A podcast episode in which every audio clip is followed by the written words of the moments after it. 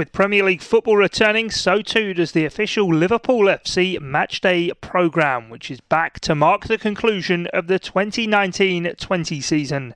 The Reds, of course, have four remaining home games, starting with the visit of Crystal Palace on Wednesday, the 24th of June, and with the Jurgen Klopp side just two wins away from claiming their first Premier League title. Make sure you've got your copy of these special edition programmes. Inside, you'll find exclusive columns from manager Jurgen Klopp and captain Jordan Henderson, plus the latest from Melwood, match build up, in depth opposition analysis, and much more. The earlier you order, the more chance you'll have of getting your programmes delivered by Royal Mail in time for the game. And to get hold of yours, just head to reachsportshop.com forward slash programs hyphen Liverpool. That's reachshop.com forward slash programs hyphen Liverpool. This is the Behind Enemy Lines podcast on the Blood Red channel, bringing you the inside track on Liverpool FC's next opponents. After 106 days of waiting, football is finally back and Liverpool return to Premier League action away at Goodison Park against their nearest and maybe not so dearest neighbours, Everton. Welcome to Behind Enemy Lines. I'm Guy Clark as we get set to preview the big derby later on. And joining us to uh, give us the lowdown on the Toffees is the Echo's Everton reporter, Adam Jones. Adam, thanks for your time. How are you keeping, mate? Yeah, I'm keeping. I'm keeping well, mate. How about you? Yeah, not so bad. Just uh, ever so delighted to have football back. And there's not really any bigger games that these two clubs could come back to, is there? I know, yeah. Talk about a bit of motivation to get yourself back into, onto the pitch. You know, obviously, Merseyside Derby is going to be very different without fans in the stadium, but it's still an absolutely massive game for both teams. You know, Liverpool obviously closing in on the title and Everton, uh, you know, clinging on to potential hopes for Europe as well. So, you know, three points is going to be really important for both teams. Like, yeah, we've had three and a half months. Uh, th- there's not really any stone that hasn't been left unturned in terms of talking about this derby. But do you hold any reservations that that typical frenetic derby atmosphere that we see, the Merseyside derby, of course, uh, the dirtiest game in Premier League history, that we might actually see a different side to the derby? It might not be quite as tenacious as it normally is, certainly at Goodison. Mm, yeah, I think you know you'll see all the players and you know the managers will give their interviews over you know the days leading up to the derby, and they'll say, no, our intensity is going to be as it always is. You know, we'll be throwing all the same sort of tackles in. We'll be closing down in the same sort of manner. But I, I just can't see how that's going to be possible. You know, first game back as well. I can't see how all all the players are going to be fit. You know, they haven't played a, a competitive game of football for well over three months now. You, are just going to have you, you're not going to have that match sharpness about you. So for a, for a 90 minutes, I just don't think we're going to see that same sort of derby atmosphere. And then, of course, you factor in the fact that there aren't any fans in the stadium at all. And you've only got to look at last season's Goodison derby to see how important the fans can be. You know, Everton fans created an incredible atmosphere on that afternoon, and that you know essentially shouted the team towards a pretty unexpected nil-nil draw on that occasion. Now Everton won't have fans there this time to try and give them that sort of motivation. So they've got to find, try and find that from elsewhere. So I think it will be a, a very different sort of derby. I think it's going to be a, a, much more technical game rather than a physical game. And you know, for the best will in the world, as long, as much as I don't like to say it, I think that probably plays into Liverpool's hands a little bit more. But you know, with with football having been gone for three months, this is going to be such an unpredictable game. You know, eh, I, I, I really do think that literally anything could happen tomorrow. Yeah, I suppose it's one of the weird ones as well that when you look at Everton and the record in the Merseyside derby, of course, in October, you don't need me to remind you it's coming up to a decade since Everton last won a derby. So it is a weird one with the fans because Goodison, as you say, it can be such a cauldron and such a galvanising stadium for Everton. Yet at the same time, in a game like this, if things were to go wrong early doors, even a misplaced pass or whatever, it can quickly turn as well, can't it? Yeah, yeah, and, we we've been saying on the Royal Blue podcast for the last uh, for the last couple of occasions that you know there might be some players in the Everton squad who actually will prefer there to be no fans inside the stadium because you know there won't be that sort of added pressure on their every kick of the ball, every breath that they take on the pitch. So that that pressure will be lifted a little bit, but I, I do still just think that the the positive effect that fans can have in these kind of games is you know, it hugely outweighs the negative effect. And you know, Everton have had, as we know, such a poor record in Merseyside derbies over the uh, over the last ten years or so. Uh, it's it's it's a pretty embarrassing record, and you know, especially at home, you've got to be tar- targeting these type of games to be ending this. And you know, th- this is why Carlo Ancelotti was brought to the club. At the end of the day, he was brought to the club to be this sort of winner and to try and elevate himself above this sort of complex that almost that has set in at Everton over the past 10 years or so that you know there's there's something mentally there that is stopping Everton from beating Liverpool. Now Carlo Ancelotti shouldn't have that issue. And if he can really hammer that into his players you know you'll say that he's he has had a Merseyside derby before but he, he was only in charge for what was it two weeks uh, by, by the time that FA Cup game came around. So I'm willing to look past that a little bit. So this is this will be you know, he's had so much time to prepare for this one. He's had so much time to hammer his views into the players. Hopefully, we'll see. Uh, we'll see some effect from that.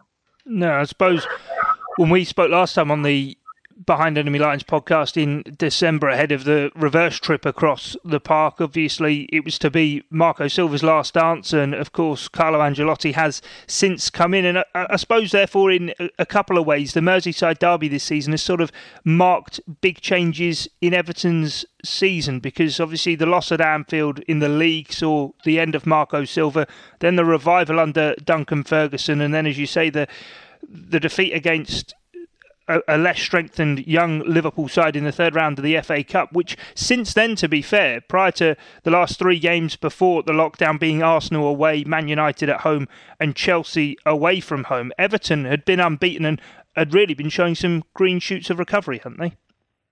Yeah, yeah, certainly. I think you know, that first Merseyside derby, I think a lot of Everton fans were going into that game thinking that Marco Silva should have already been sacked. And, you know, as you say, that did prove to be the final nail in the coffin. And I don't think enough uh, emphasis is put on how well Duncan Ferguson did during his caretaker charge because he was the man who introduced this 4 4 2 system, which Ancelotti has since taken on and found a lot of success with.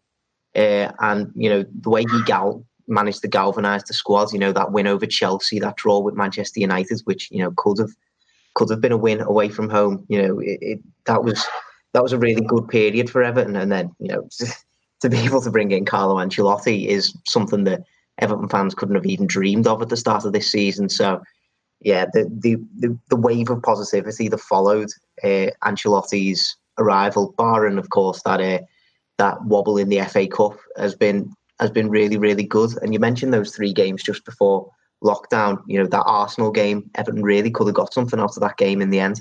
Their second half performance, especially the last twenty minutes or so, they maybe should have uh, equalised in that game and maybe should have taken a point from that. Uh, the Manchester United game uh, at home had that uh, late disallowed goal from Dominic Calvert-Lewin, which has caused you know a lot of a lot of debate. I personally don't think it should have been disallowed. I think it should have been it should have counted. So that could have easily been a win. And then, well, to be honest, the less said about the Chelsea game, the better, really. Uh, but you know, I think that Ancelotti, quite interestingly, in his press conference, said that you know lockdown came a, a decent time for Everton to be able to just push that Chelsea game uh, behind them. And you know, I, I, think Everton players are just going to be fully motivated in trying to uh, rectify that performance this weekend.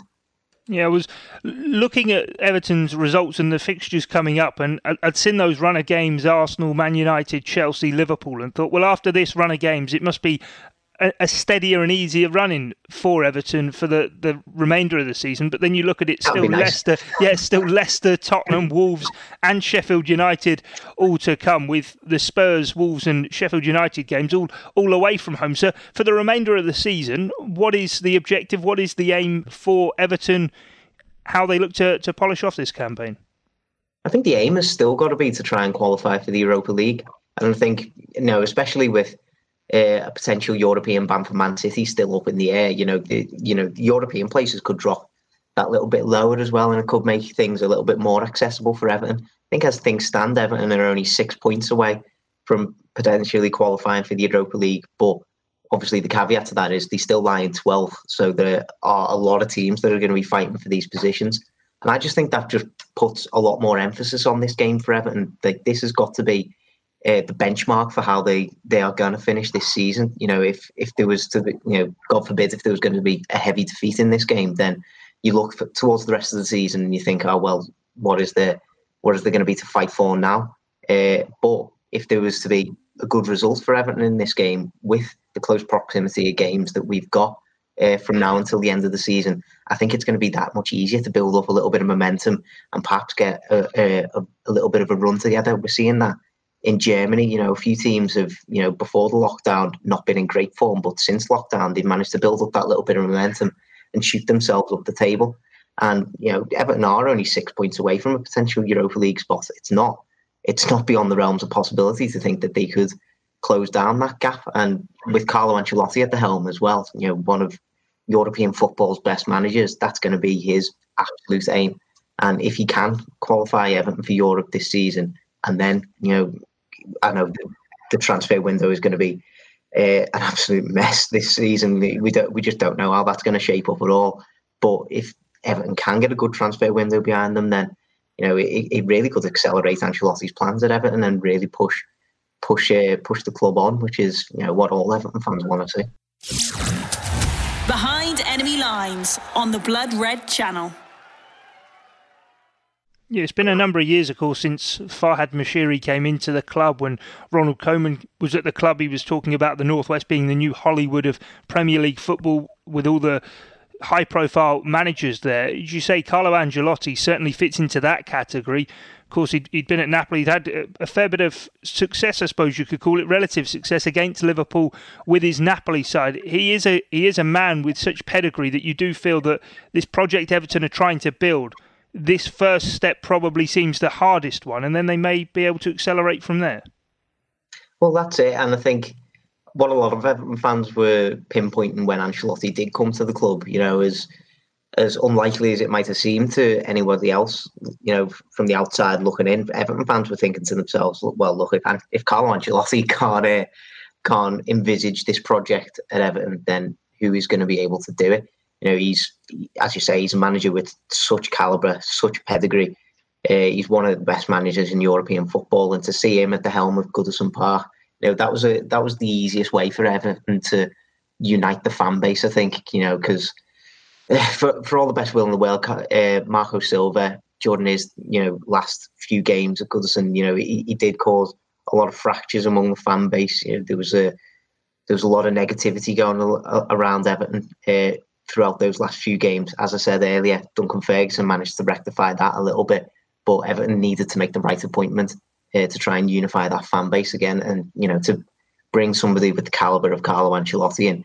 That was the best way to be able to do that. And you know, you do feel like this is finally Farhad Moshiri's perfect man. This is the man that he always wanted. He always wanted that, as you say, that Hollywood manager. You know that that's elite level who's going to take take Everton up to where he thinks uh, they belong. And if, as I say, if Carlo Ancelotti can't do it, then you, you do wonder who will be able to do it. And you know, with the with the kind of pedigree that Carlo Ancelotti has got, uh, as you say, this first step is going to be the hardest, and you know, it, there are going to be a, f- a few roadblocks in the way. I do imagine over the next you know few weeks, months, perhaps. But you know, I, I think Carlo Ancelotti is the kind of man with the strength of character and with the absolute quality uh, in terms of his coaching that he'll be able to pull Everton through. Yeah, I suppose when you look at the Everton squad as well, you could probably argue going back to Roberto Martinez, it's a team full of four managers, players, and that when Duncan Ferguson came in, he really did simplify things. He looked at the two best players in the squad, Calvert Lewin and Richarlison, paired them up front together, something Marco Silva seemed very hesitant to want to do. But as you say, since Ancelotti's come in, he's stuck with that, and they do seem to be the two players who really have sort of begun to show some promise for the Blues football football is a simple game sometimes, isn't it? You know, just pick out your be- your best players and uh, play them together, and lo and behold, it it uh, it does tend to work. Uh, Calvert Lewin has been particularly on such a rise this season. You know, at the start of the campaign, I think it's probably fair to say that a lot of Everton fans, you know, the jury was still out on him. They were wondering, you know, he, he's always been this hard-working type of player up front. He was always you know, this sort of physical presence and always winning the headers, always running the channels. But could he be that man who could be the focal point for Everton? Could he be the man who is finally just going to get the ball in the back of the net? Which, you know, at the end of the day, that's what you want your striker to be doing. And fair play to him, especially since Carlo Ancelotti has come in. He's managed to find that sort of killer instinct in front of goal. And I think most Everton fans are just hoping that this period of lockdown, he's managed to keep those instincts about him, and hopefully he, he won't take uh, a significant amount of time to find that run of form again because he was so crucial uh, since Ancelotti has came in. And you know, Richarlison, I think ever since he walked through the door at Everton in the summer of 2018, he's been one of the best players in the squad. He's he's a unique player in, in terms of I think he's one of the only players in the Everton squad who can pull a goal out of sheer thin air. And he's he's done it a couple of times already. This, uh, well, even under Ancelotti, I think he scored a counter attack goal against Crystal Palace, which I don't think a lot of players in the Everton squad will have been able to do. Uh, he scored the winner at home to Brighton, which was a great little turn inside the box before a little first time finish into the far corner. You know, he's got that he's got that flair about him that you would expect from a Brazilian player, but he's got an edge that you perhaps wouldn't usually expect from a Brazilian player. He's well, a Brazilian forward at the very least. He's very, very physical. He's you know he's not afraid to throw his body into challenges. Uh, he's got a bit of pace about him, but I wouldn't say he's lightning quick. Uh, but he has got this sort of skill, and the way he can read a game is is really, really unique. And I, I just think the pairing of those two together, that is absolutely crucial for Everton. And you know, if Everton can find, if they well, if these two can find their feet again uh, early doors, I think they're going to cause a lot of Premier League defenses problems. And you know, even even Liverpool's defense, you know, flying high at the top of the league, I think you know that has that has shown some weaknesses uh, just before lockdown. Uh, with the kind of results that Liverpool were having. So, if Everton can perhaps find those weaknesses for themselves, then Dominic Calvert-Lewin and Richarlison over the weeks before lockdown at least have shown that they can uh, exploit that. Yeah, you mentioned Richarlison's flair, his confidence, and the edge he's got. He's been showing that off the pitch as well this week, hasn't he? Talking about Virgil van Dijk ahead of the game, he's given himself some task. I mean, it's it's one of those. He, he's walked, he's talked the talk, and now he's he's going to have to walk the walk, isn't he?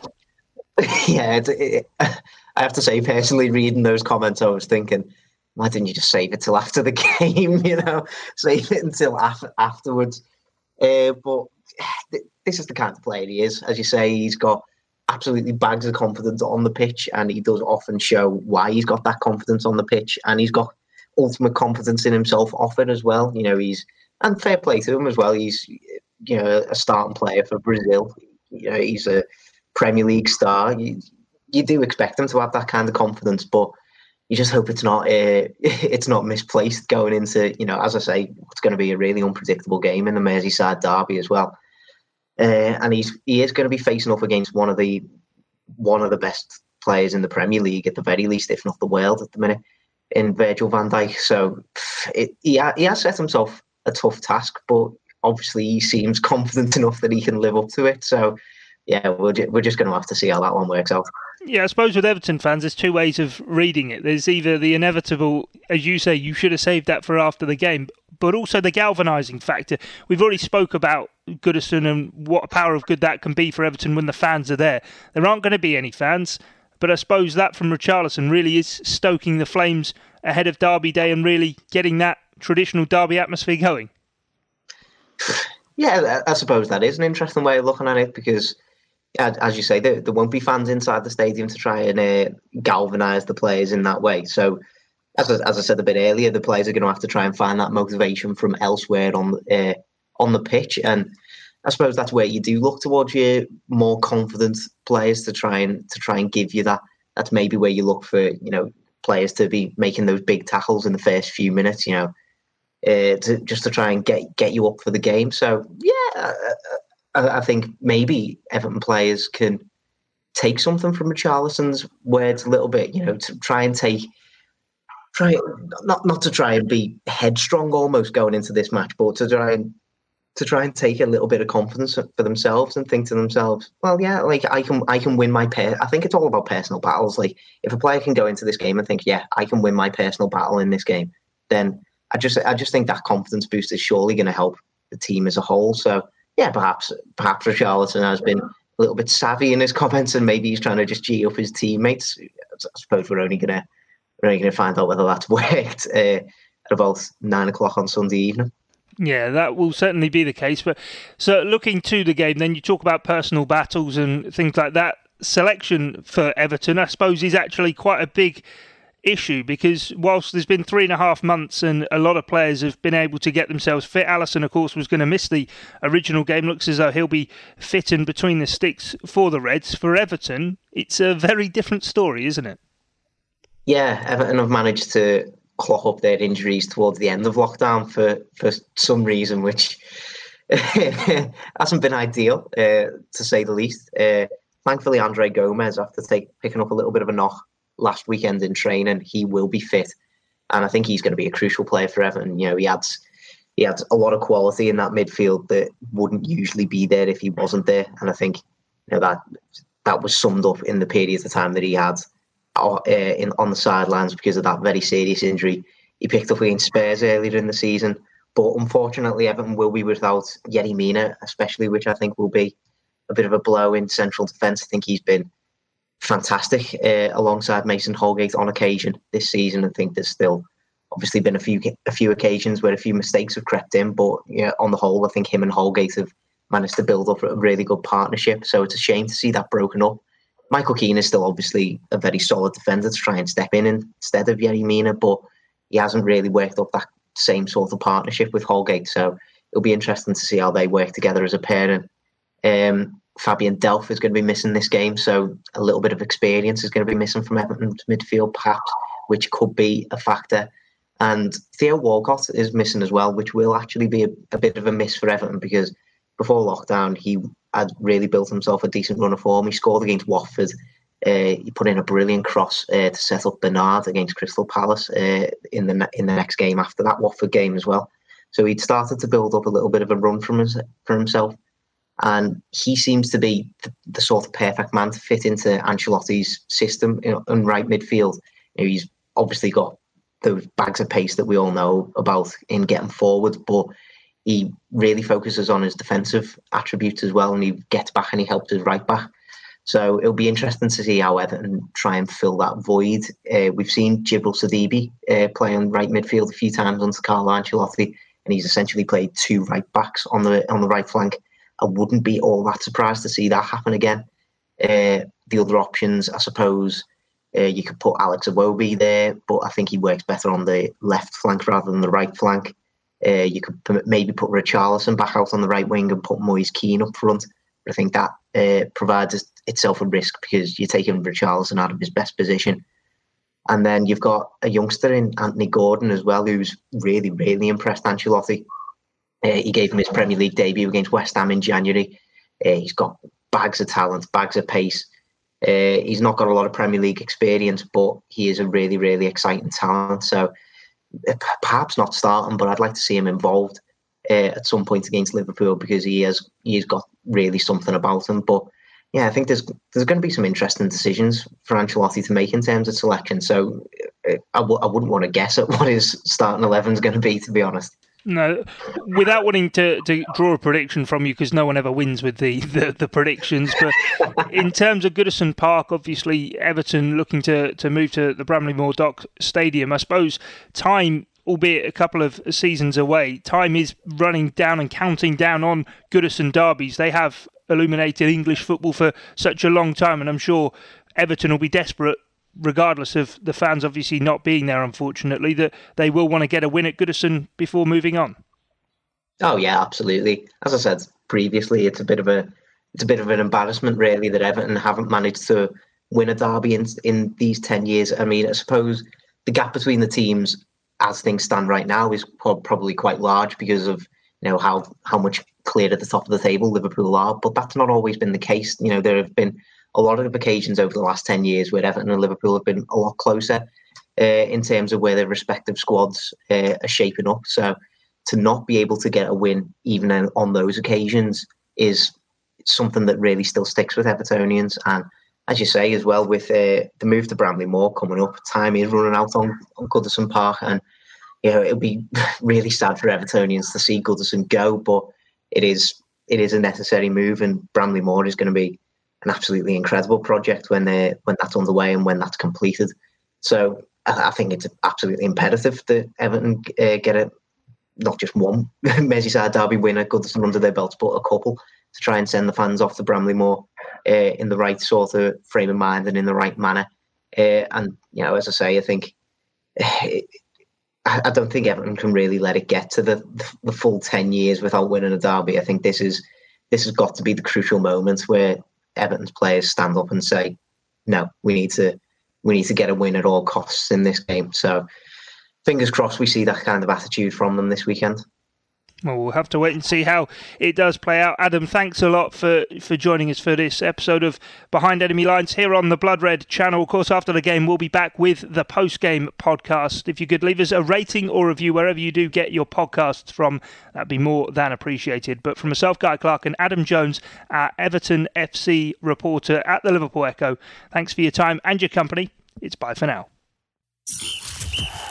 You've been listening to the Behind Enemy Lines podcast on the Blood Red channel.